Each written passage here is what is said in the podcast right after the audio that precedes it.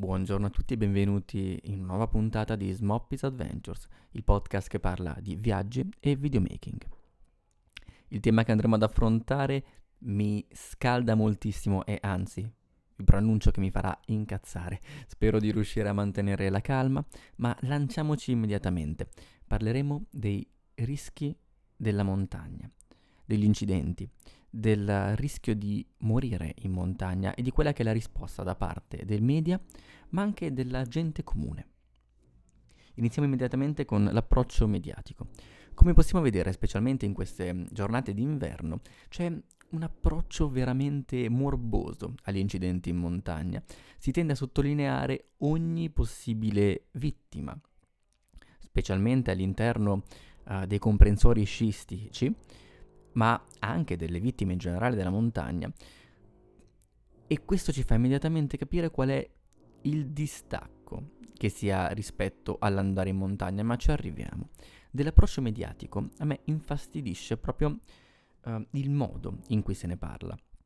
Il fatto che molto spesso uh, se ne parla semplicemente per creare scalpore, per cercare di far risuonare all'interno della, del nostro spirito o un senso di distacco che ci fa dire ma per quale motivo queste persone si avventurano in montagna, per quale motivo queste persone vanno a sciare, queste attività um, estreme e um, rischiose e antiumane in un certo senso.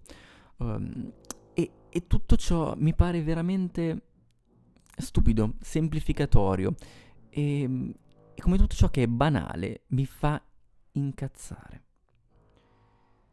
Quello che secondo me alla gente comune no- non entra in testa è che la montagna è sempre rischiosa. E in questo uh, la mia critica, oltre a, a chi ne parla, va specialmente a chi la montagna la vive di traverso, la vive quasi per sbaglio in poche giornate o d'estate o d'inverno la montagna è rischiosa.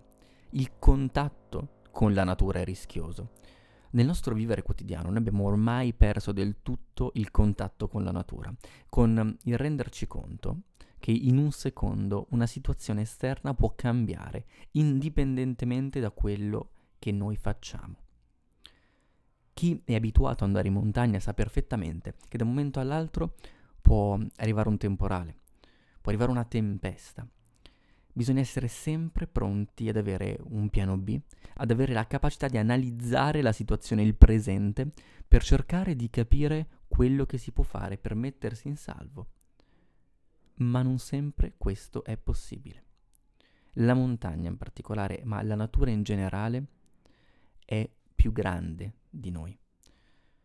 La natura ci schiaccia, E questo le persone che si avvicinano alla montagna per pochi giorni l'anno, le persone che molto spesso vanno a sciare, non se ne rendono conto.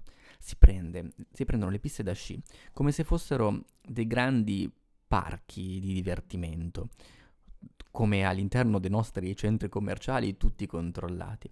In realtà le piste da sci sono effettivamente natura, anche se spesso sono fortemente uh, subiscono fortemente gli interventi umani che le plasmano, plasmano le montagne, ma fanno parte di un ambiente totalmente naturale.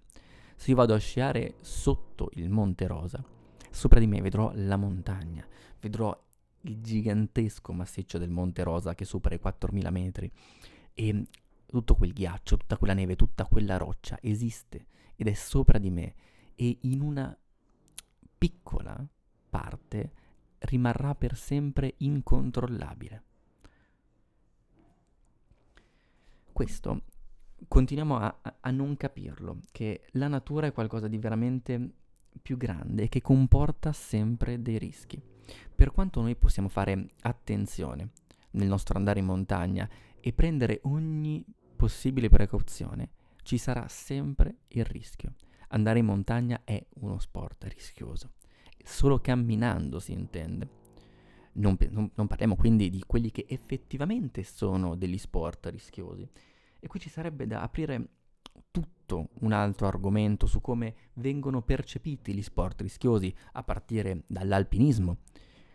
o anche al semplice lanciarsi con un paracadute, fare bungee jumping, fare downhill con una mountain bike o fare freeride con gli sci.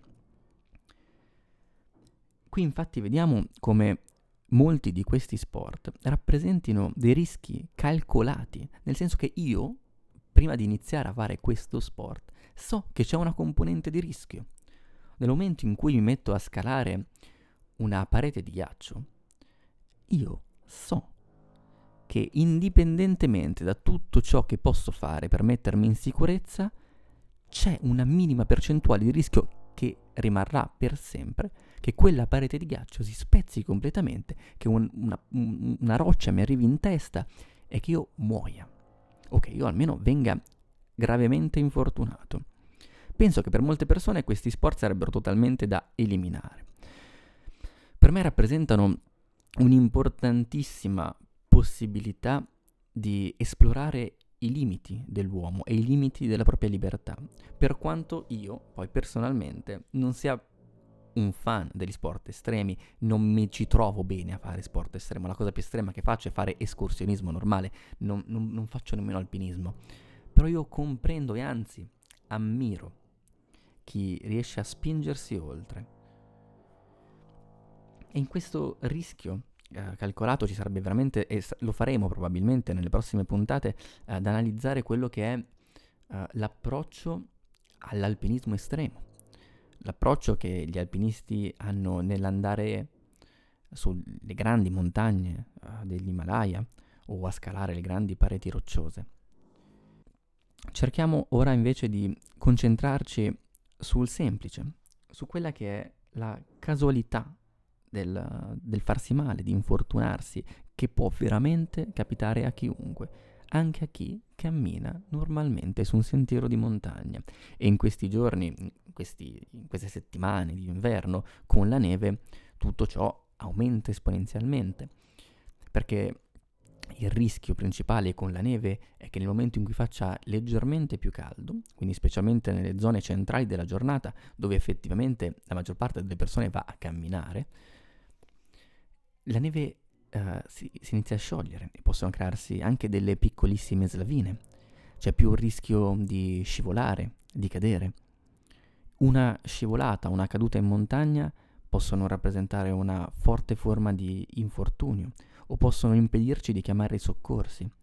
E vediamo, analizzando i dati dei soccorsi alpini, che il 47% dei soccorsi avviene per scivolate e cadute e noi non sapremo mai se queste scivolate o cadute sono dovute a imperizia, a stupidità da parte degli escursionisti o se sono semplicemente un tiro di dadi del fato, della casualità.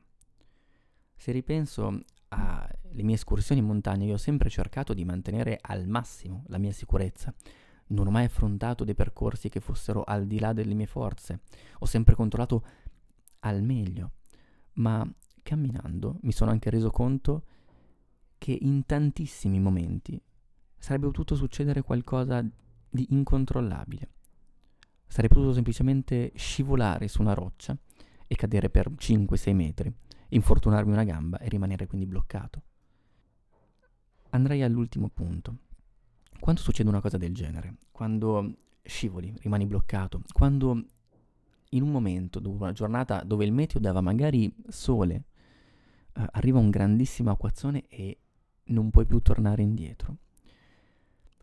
Leggendo i social, ma anche parlando con la gente normale eh, in famiglia o nei classici discorsi da bar, si vede sempre che c'è una colpevolizzazione enorme degli escursionisti, specialmente quando si tratta di giovani escursionisti, che rimangono bloccati. Noto sempre che la classica frase è ora devono pagare. Devono pagare le spese per i soccorsi. E questo mi fa incazzare, perché questo discorso non lo si fa mai per tutti gli altri eventi in- incidentali della nostra vita. Se una persona scivola sul ghiaccio mentre sta camminando su un marciapiede e l'ambulanza arriva a soccorrerla, nessuno si sognerebbe di dire ora deve pagare l'ambulanza. Se una persona fa un incidente in macchina, nessuno si sognerebbe di dire ora quella persona deve pagare l'ambulanza, i soccorsi, i vigili che sono andati a controllare. Questo è perché la montagna viene ancora vista come qualcosa di, di lontano, qualcosa di stupido da vivere. E io credo che queste due cose vadano in parallelo. Il fatto che la montagna venga vista come qualcosa di distante e stupido porta, nel momento in cui ci avviciniamo alla montagna, a non conoscerla e a non comprendere quali sono le sue regole, ma soprattutto le sue dinamiche. Finché noi additeremo le persone dicendo che stupido, guarda che idiota che ha, chiamato il soccorso alpino perché è rimasto bloccato, ma la gente dove ha la testa, perché fa queste cose? Finché avremo questo tipo di ragionamento, i casi aumenteranno sempre di più, perché la gente non sarà consapevole di, di quello che sta facendo, o ancora peggio, le persone si faranno problemi a chiamare i soccorsi. Ricordiamo che una chiamata ai soccorsi immediata non solo ci permette di salvarci la vita o di migliorare la nostra situazione, il nostro infortunio, di subire meno danni, ma aiuta anche i soccorritori stessi, perché se chiamiamo immediatamente c'è più possibilità che ci trovino in maniera rapida, veloce, magari mentre siamo ancora coscienti. Invece se attendiamo l'ultimo momento possibile, c'è il rischio di non essere mai trovati e che le spedizioni di ricerca durino per giornate intere. E questo clima di caccia all'escursionista, secondo me, ostacola il vivere semplice e positivo della montagna. Ostacola il nostro rapporto sempre più conflittuale con la natura. E quindi dobbiamo chiederci, mentre ci viene da commentare una qualsiasi notizia, ma qual è il mio rapporto con la natura, qual è il mio rapporto con la montagna, cosa io conosco della montagna? E soprattutto con quale diritto?